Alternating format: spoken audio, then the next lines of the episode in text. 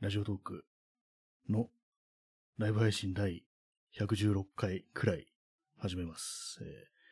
まあ、何か始まるかと思いました。ね、思った方もいるしるかもしれないですけども、特にあの、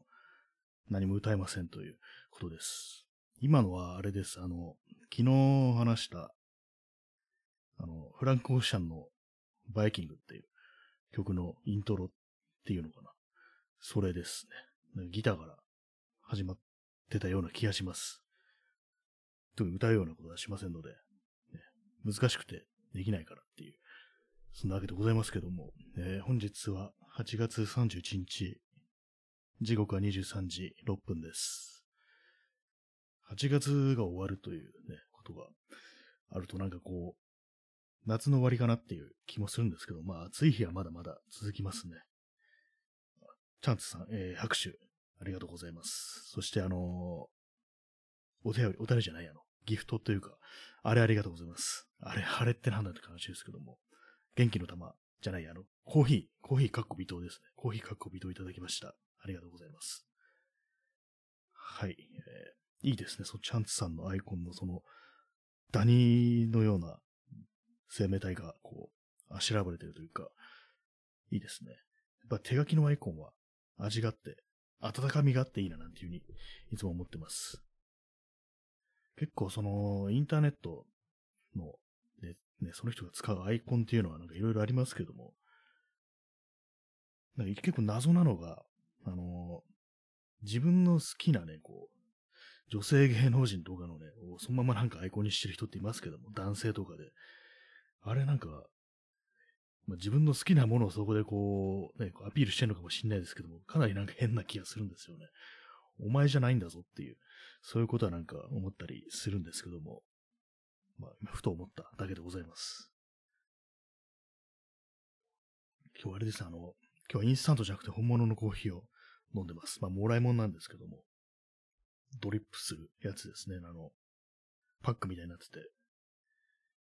普通にあの、そのマグカップというかコーヒーカップに、その乗っけてたんですけども、あの、紙でできてるやつですよ。やつですよっていうあれで。で、あの、展開すると、その、コップの、カップの縁に引っ掛けられるようになってる、あのタイプですね。それであの、お湯を注いでたんですけども、途中でその、バランス崩れて、完全にその、中に倒れちゃって、カップの中に。で、まあその粉が、コーヒーの粉がぶちまけられるってことになったんですけども、カップの中に。まあそういうことになったんで、ちょっとめんどくさいなと思いながら、いつも普通のコーヒーを入れるのに使ってる、ね、フィルターとかを出してきて、そこに再度投入して、二度手間をかけながらこう、入れるっていうことをしたコーヒーでございますけども、まあ味は特に変わらないですね。まあでも全然あれです。インスタントコーヒーとは違うなっていうのを久々に感じましたね。僕最近あのコーヒー全然買ってないんで、まあインスタントがあるからそれでいいやっていう感じになってるんで、まあね、何もかもがめんどくさいというそんな感じになってる非常に良くない状態ですけども、まあそんな感じで本日も始めたいと思います。今日のタイトル、自分の本当の声を聞くことは意外と難しいっていう、そういうタイトルなんですけども、まあ別にそんな大した、大して言いたいことはないんですけども、あの結構あの人、人間というのはあの、まあ大体声を発するときっていうのは、誰か他の人に向けて、他の存在、生命体に向けて発するっていう、ね、ことがまずね、普通だと思うんですけども、誰もいないのに喋る人ってね、まあたまにいますけども、まあ私みたいな人間ですね。それ独り言は置いといて、大体まあ声を発するときっていうのは、人に何かを伝えたいときっていう、そういう風になってると思うんですけども、結構その喋り方っていうか、その声の出し方っていうのは、その相手との関係性によって結構違ってくるなっていうことを、ふと思ってたんですよね。結構あと私がね、こう喋るときっていうのは、その相手との、ね、関係性によって結構な声を使い分けてんなっていうことあるんですけども、結構それがなんか自分でなんかたまに嫌になったりするっていうのがあるんですよね、なんか。なんか人によってね、その、その、なんていうんですかね、そのペルソナを使い分けてるみたいな、なんかそういうようなね、ところを自分で感じることがあって、別にそれ普通だと思うんですけども、なんかあの、それ、恥ずかしいみたいな感覚ってのがあるんですよね。結構まあ皆さんもいろいろあると思うんですけども、特にあの、ね、男の場合はなんかあの、一人称が結構ね、まあこれは声とは違いますけども、一人称がその相手とのね、こう関係性によって変わってくるっていうか、本当にまあ友達とかだと、まあ、ね、本当にな、俺とかなんか言ったりするのが、まあ、年上の人とかね、まあ、と仕事関係とか、まあ、上司とかね、そういう人に向かってはこう、私みたいな、なったりするっていうね、そういうのがまあ、その立場によってこう、自分の一人称変わってくるっていうの結構あったりして、なんかそういうの、まあ当たり前なんですけども、なんか人間としておかしいのではみたいなことたまに思ったりするんですよね。ほんとすべてのね、状態で、状態というかね、すべての局面において同じ、ね、こう、やり方で統一、ね、故障で統一するべきなんじゃないか。そして恋というのもそういうものではないのかっていうふうにね、思ったりするんですよね。ハートありがとうございます。なんかね、それ、つまり、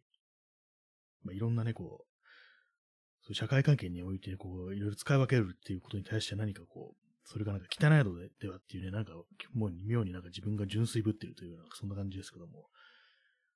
あれですよね、本当に。何が、こう、本来の、その自分の一人称であったり、喋り方であったりするのかって考えると、やっぱそれはあの、神に祈るときかなっていうふうに思うんですけども、今なんか急に自分でなんか何言ってんだっていう感じになりましたけども、ね、別にそんな信仰とか持ってないのになんでそんなことを言うんだって、ね、こと思ったんですけども、まあそこですよね。多分。多分ね、本当になんかこう、これからあのね、なんかとんでもない、ね、まあ隕石とか落ちてきますみたいなところでね、まず神に乗るっていうね、そんな時に人は本当の声とかね、こう、喋り方をするのかなと思うんですけども、そんなんまずないよなって思って、まあ別にあの、特に気にしないでいいですっていう、そんな話です。まあ単純にあの、なんかあの、人はね、あの、喋り方とか結構使い分けるよなっていうふうに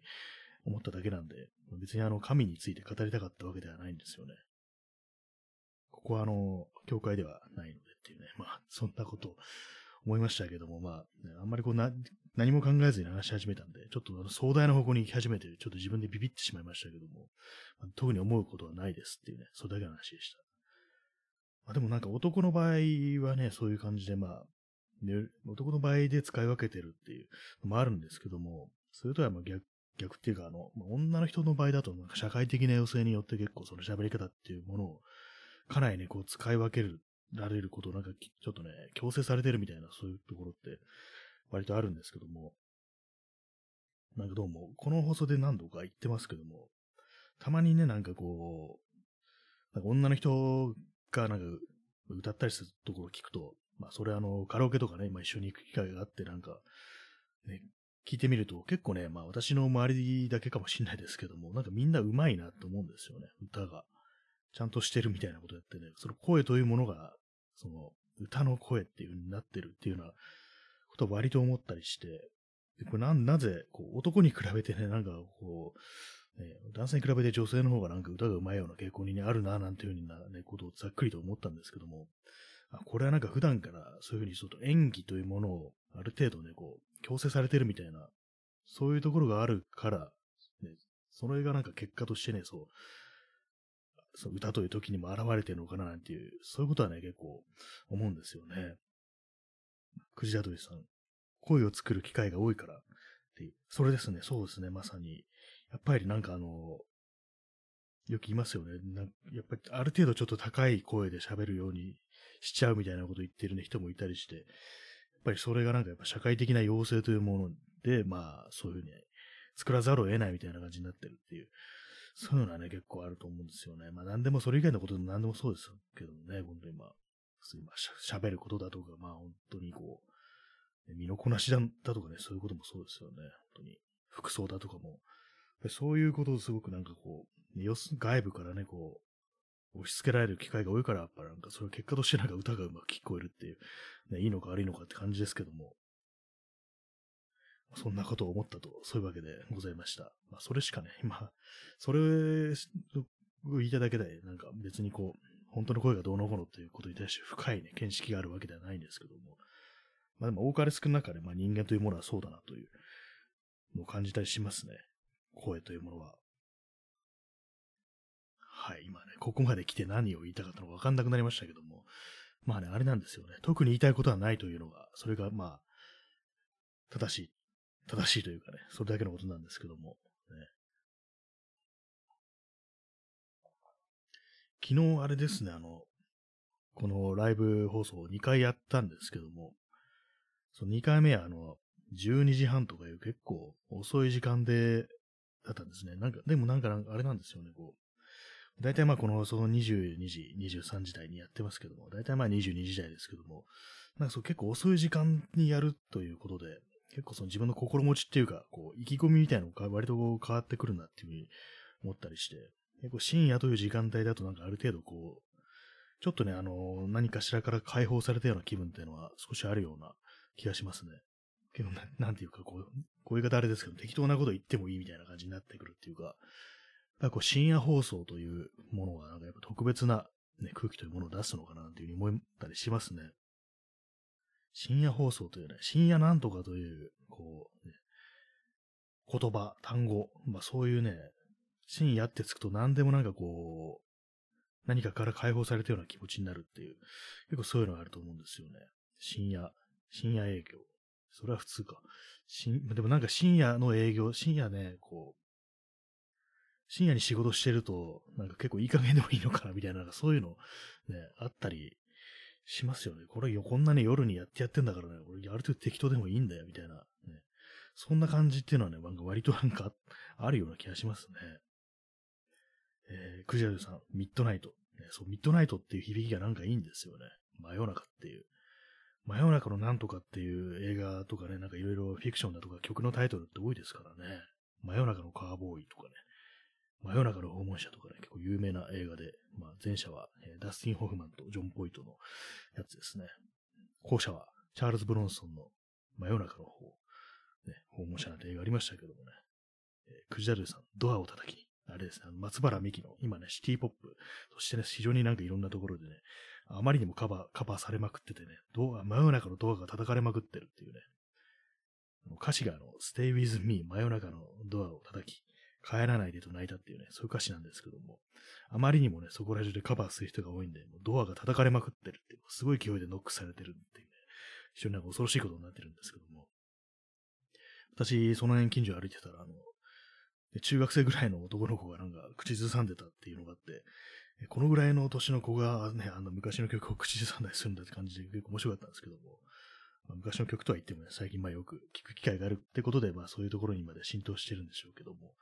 まあそんな感じでね、まあ真夜中でね、ミッドナイトってつくとなんか非常になんかこう、それだけ盛り上がるなんていうこともあるんですけどもね、この Midnight Radio っていう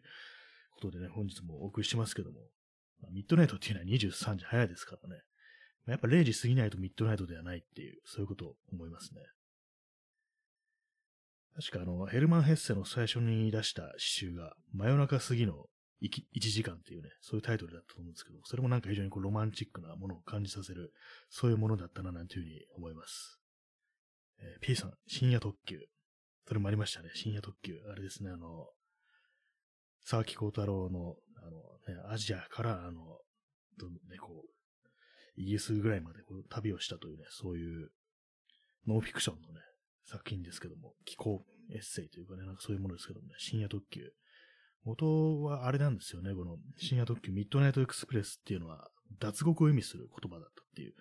ことらしいですね。あの、古くはあれですね、あの、ミッドナイトエクスプレスっていう映画があって、それはあの、トルコの刑務所でね、こう、まあ、トルコに行った時にこう麻薬持ち込んだやつで捕まっちゃうんですよね。その主人公の青年が。それの主人公はね、こう、刑務所でいろいろひどい目あったりとか、あと、その脱獄、最終的に脱獄するんですけども、それであの、ミッドナイトエクスプレスというね、タイトルがついてるんですけども、脱獄を意味するスラングだったと。そういうのがありますね。深夜特急という作品もありましたけども。まあ、それはね、ちょっとあの、深夜と言ってもあまりロマンチックな感じじゃないですけどもね、脱獄となると。決死の思いでやることですからね。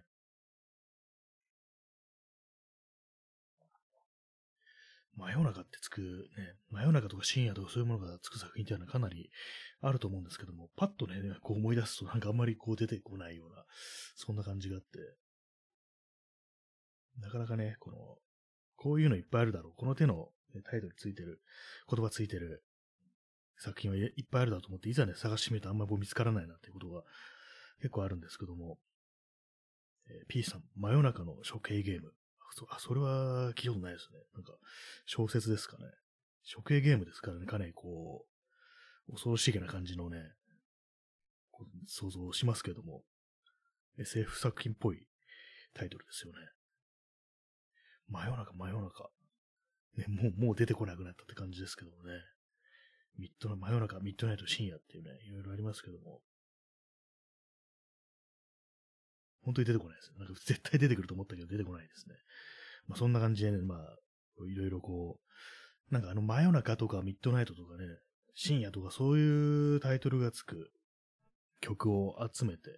ね、プレイリストにして、えー、DJ 特命さんのドア、真夜中のドアね、ほんとさっき出ました、あの、有名であれですよね。あの、松原美紀のね、ほんと有名な曲ですけども。その感じでね、なんかいろんなこう、曲をね、こう集めて、プレイリスト作って、ちょっと前話しましたけども、あの、Spotify で、ね、Spotify プラスミュージックだったから、なんかそういうサービスで、あの、まあ、ポッドキャストなんですけども、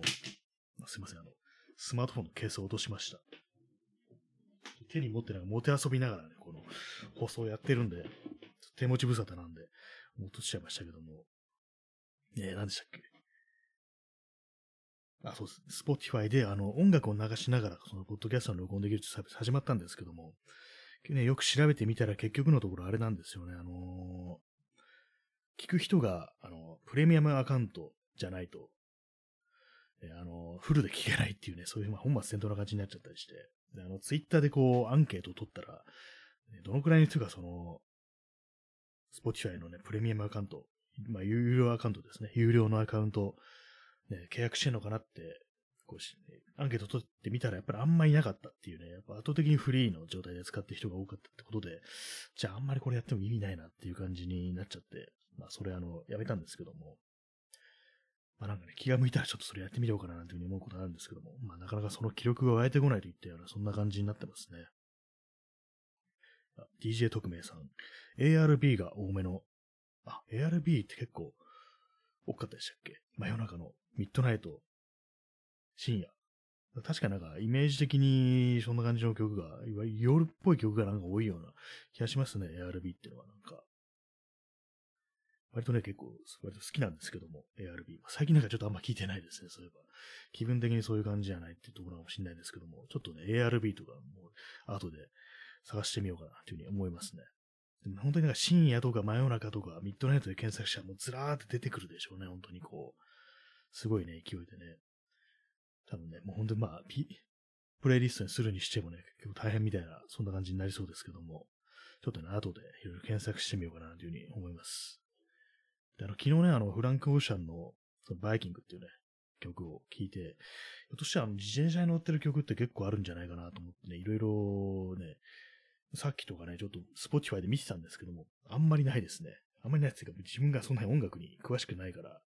ね、あれなんですよね。そんなにこう、探せなかったんですけども、もう3曲ぐらいしか見つかんなくって、じゃあ、諦めようみたいな感じになっちゃいましたね。えー、P さん、真夜中の処刑ゲーム、現代シージ、かっこセルフディフェンス。あそのセルフディフェンスというタイトル、現代からするところ、これは自警団もののなんか映画か小説っていう感じですかね。かなりね、自警団ものっぽいですね。処刑ゲームですからね。本当になんかどんどん殺していきそうな感じしますけども。ね、まあ、シージっていう、まあ、言葉の意味わからないですけども、セルフディフェンスは本当にまあ、自警ですからね。自警団っていうなんか言葉の響きなんか恐ろしいとともになんかこう、引きつけられるものがあるんですけども、ね、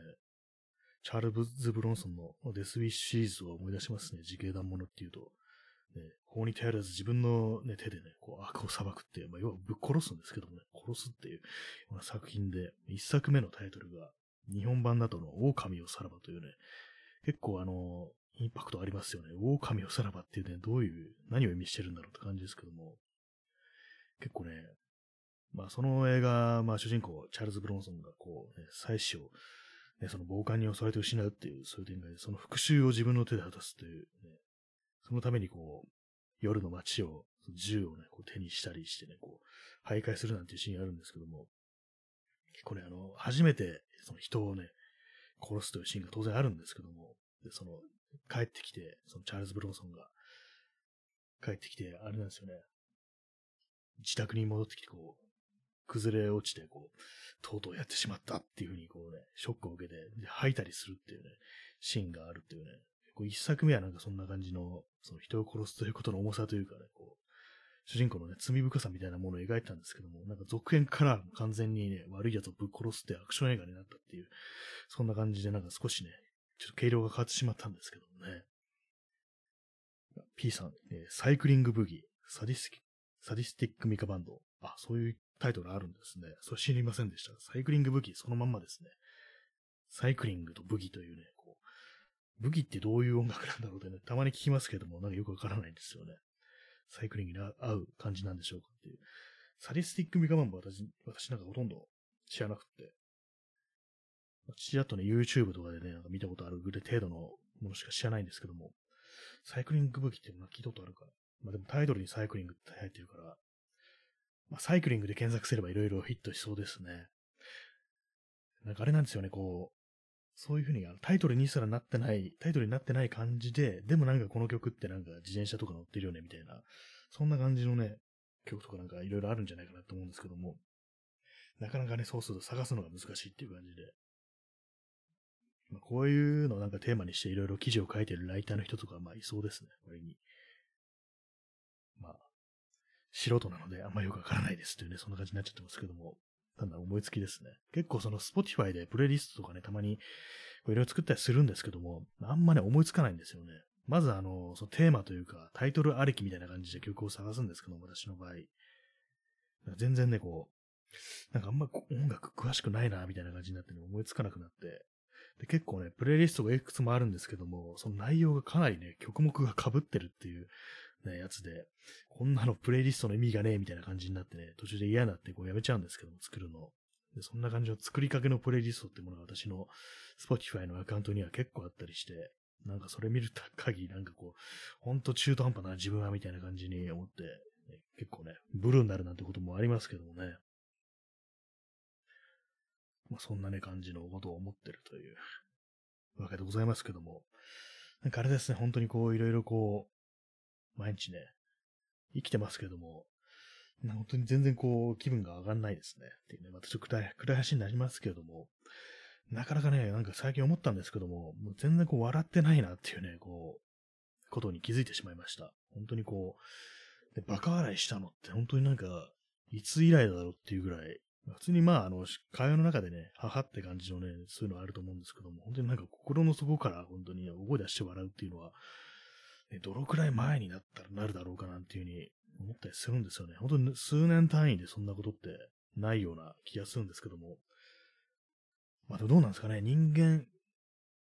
なんか年を重ねていくと、そういうふうに笑うということがなくなっていくのかなっていうね、こう感情というか、そういうのなんか何かしらのね、そういうものを爆発させるっていうものがなくなっていくのかなっていうふうに思うんですけども、結構ね、そういうのをこう、あれなんですよね、こう、そう壁みたいのを越えるのに、こう以前の世界ではこう酒というものがね、どうもあったような、そんな気がするんですけども、まあこういう世の中ですからね、そういう機会も失われて、世の中から笑いが失われていくなんていう、ね、そんな感じになってるのかもしんないですね。確か今思い出しましたけども、あの、ARB の曲で、ソウルトゥールソウルっていうね、曲があるんですけど、確かその中の歌詞で、街は憎しみに溢れ、笑い声も消えていくっていうね、そんな一節があったと思います。なんかそれを思い出してしまいました。急になんかその、ね、こう、憎しみ溢れっていうね、もうなんか、そういう、あの曲がね、こう非常にこう、合うような感じの10年だったなっていうふうに、ね、こう今思いますね。ちょっと長いですね。暗い時代がちょっと長すぎるんで、本当になんかなんとか、ね、なりたいですね。本当にこう、ずーっとなんかこう暗いですよね。21世紀、すごく暗いっていうね、気がしますね、本当 DJ 特命さん、プレイリストに入ってますね。DJ 特命さんのプレイリストに、その、入ってるということですか、その、ARB の曲が。いいですね。やっぱり私も ARB のね、曲のプレイリストっていうのは結構前に作って、よくね、あの、歩いてるね、時期ありましたけども、それ聞きながら、最近なんかちょっとまあ、その、外歩きながら、ね、えー、DJ 特命さん、あなたの、あ、私のですか？あ前にあの、あれですね、あの、やったやつですね、多分。その、コロナ時代に聴くべき曲みたいな、そのプレイリストで、こう作ったのがあったんですけども、それに入れましたね。確かそのソウルトゥーソウルは。結構前ですけども、いつぐらいだったかもうかなりね、何ヶ月も経ってると思うんですけども、下手したら半年ぐらい前かな。そのポッドキャストで、その、ね、コロナ禍において聴くべき曲というね、まあテーマでね、その、ポッドキャストを録音したんですけども、それにあの、Spotify のプレイリストをね、こう、添えて、こう、やるっていう感じのね、時があったんですけども、まあそんな感じでね、こう、あったんですよね。その時はあの、まあ、その曲中、曲じゃない、あの、ポッドキャストの放送の最中に流れるんじゃなくて、まあ、後からこれ参考に聞いてみてくださいってな感じにやったんですけども、まあ、さっき言ったそのポッド、えー、Spotify プラスポッドキャストっていうね、こう、サービスだとね、その番組中に流せるっていうね、非常にこうラジオっぽいことができるんで、ちょっといいかなと思ったんですけども、どうもね、あの、プレミアムじゃないと意味がないっていうね、ちょっと残念なことになったっていうね、感じだったんでね、あれだったんですけども。え、チャンツさん、えー、プレイリスト面白かったです。またやってほしい。えー、そしてあの、あーちゃん、最高。ありがとうございます。このなんかあれ謎ですけども、このキャラクターどこのキャラ、誰なんだろうってね、思って、いつも思いつつ、私もね、たまに人に送ったりしてますね。プレイリスト、あら、あ好評だったみたいであり、ありがたいですね。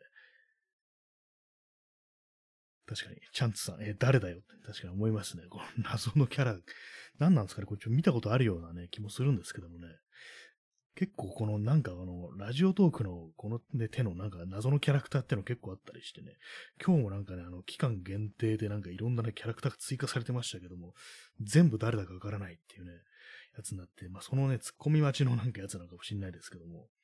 結構ね、まあいろんな人がね、いろんなところで誰だよって言ってるんだと思いますね、この、ね、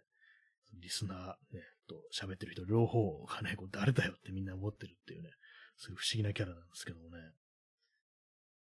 プレイリストそうですね。またやりたいですね。まあ、そんな感じで、あの、さっき言ったみたいに、あの、ね、テーマ的なものはね、いろいろなんか思いついたりするんですけども、なかなかその曲を探すというのは結構難しかったりして、あれですね、難しいもんですね、結構。私結構同じ曲ばっかりをね、何回も何回も聴くっていうタイプなんで、あんまりこうね、いろんなところね、掘っていってね、広がるっていうタイプじゃないんで、なかなかこう探すのは難しいんですけども、まあ、非常に保守的な感じのところがあるんですよね、本当に前から。まあよくね、年取るとなんか昔の曲ばっかり聴くなんて言いますけども、私の場合なんか割となんかこう、若い時からそんな感じだったななんていうのあったりして、結構ね、あれなんですよね。まあいろいろこう、なんか、普通だったらね、こう、こんなのでプレイリスト作らんでしょみたいな、そういうね、ちょっとニッチなテーマで、こう、いろいろやってみるなんていうのもいいかもしれないですね。